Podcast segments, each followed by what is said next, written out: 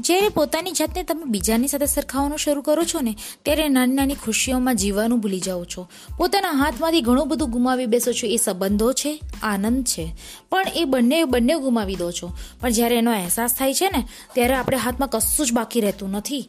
તો આજે આપણે એવી જ વાર્તા સાંભળવા જઈ રહ્યા છીએ. એક હતો રાજા ચેનલ પર. આ વાત છે રાજેશની. જે એક મોટી બિલ્ડિંગની અંદર બધાની ગાડીઓ, સ્કૂટર, બાઇક, સાયકલ, એ બધા જે વાહનો છે ને, એ સાફ કરવાની નોકરી કરતો હતો. અને એ એક દિવસ ખુશ થઈ અને એ જ બિલ્ડિંગના એક જે શેઠ હતા, જેમનું નામ શર્માજી હતું, એમના ત્યાં ઘરે ગયો પેંડાનું બોક્સ લઈને.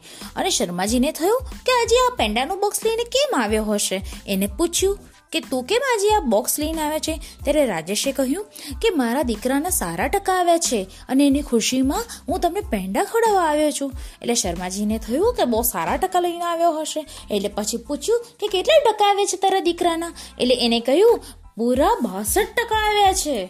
ત્યારે શર્માજીએ એને કહ્યું કે, અરે વાહ, સરસ. પણ મનમાં તો શર્માજીને એમ થયું કે બાસઠ ટકાએ આ પેંડા વેચે છે?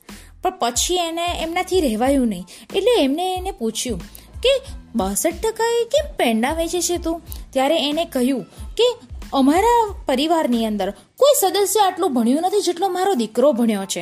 અને દસમા ધોરણમાં બાસઠ ટકા અમારી માટે તો બહુ મોટી વાત કહેવાય. અને આ પેંડા એટલા માટે કે દર વર્ષે મારો દીકરો છે ને, દર ધોરણની અંદર બે બે ટકા વધારે લાવે છે. અને મારી માટે તો સંતોષ એ જ છે કે મારો દીકરો ભણે છે, પ્રામાણિકતાથી અને એક પણ વર્ષ ફેલ નથી થતો. એટલે નાસીપાસ પણ નથી થતો કોઈ પરીક્ષામાં. અને ઉત્સાહથી પરીક્ષામાં ભાગ લે છે. મારે મન તો આ આનંદથી મોટું કાંઈ નથી. અને મારો બસ ચાલે ને તો મારી પાસે તો અત્યારે રૂપિયા નથી. બાકી તો હું આનાથી વધારે વસ્તુ વહેંચી અને મારી આનંદ અને ખુશી વ્યક્ત કરું. ત્યારે શર્માજીના મનમાં એવું થાય છે કે લોકો તો પંચાણું કે બાણું ટકા લાવ્યા પછી પણ એના માતા પિતાના ચહેરા પર આનંદ અને સંતોષ નથી દેખાતા. જ્યારે આ તો ગરીબ છે. અને એના દીકરો જ્યારે આજે બાસઠ ટકા લાવે છે તો એના મોઢા પર આ સંતુષ્ટિ કેવી?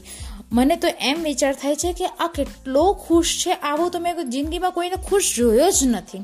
તો મિત્રો, આપણા જીવનમાં પણ કાંઈક આવું જ થાય છે કે ક્યારેક આપણે બીજાની સાથે પોતાની સરખામણી કરવા જતાં પોતાના હાથમાં જે ખુશીઓ છે ને, એને ગુમાવી બેસતા હોઈએ છીએ તો આજે આપણે પણ નક્કી કરીએ કે બીજાની ખુશીઓ અને આપણી ખુશીઓની તુલના કરવાની જગ્યાએ ભગવાને આપણી બે હાથની મુઠ્ઠી જ્યારે જન્મ્યા હતા ને, ત્યારે એકમાં સંતોષ આપ્યો હતો અને બીજામાં આનંદ આપ્યો હતો. એ બંનેને માણીએ અને જિંદગીને સરસ બનાવીએ. તો આ જ સારા સંદેશ સાથે હું આજે આપની રજા લઉં છું. મારા જય સ્વામિનારાયણ.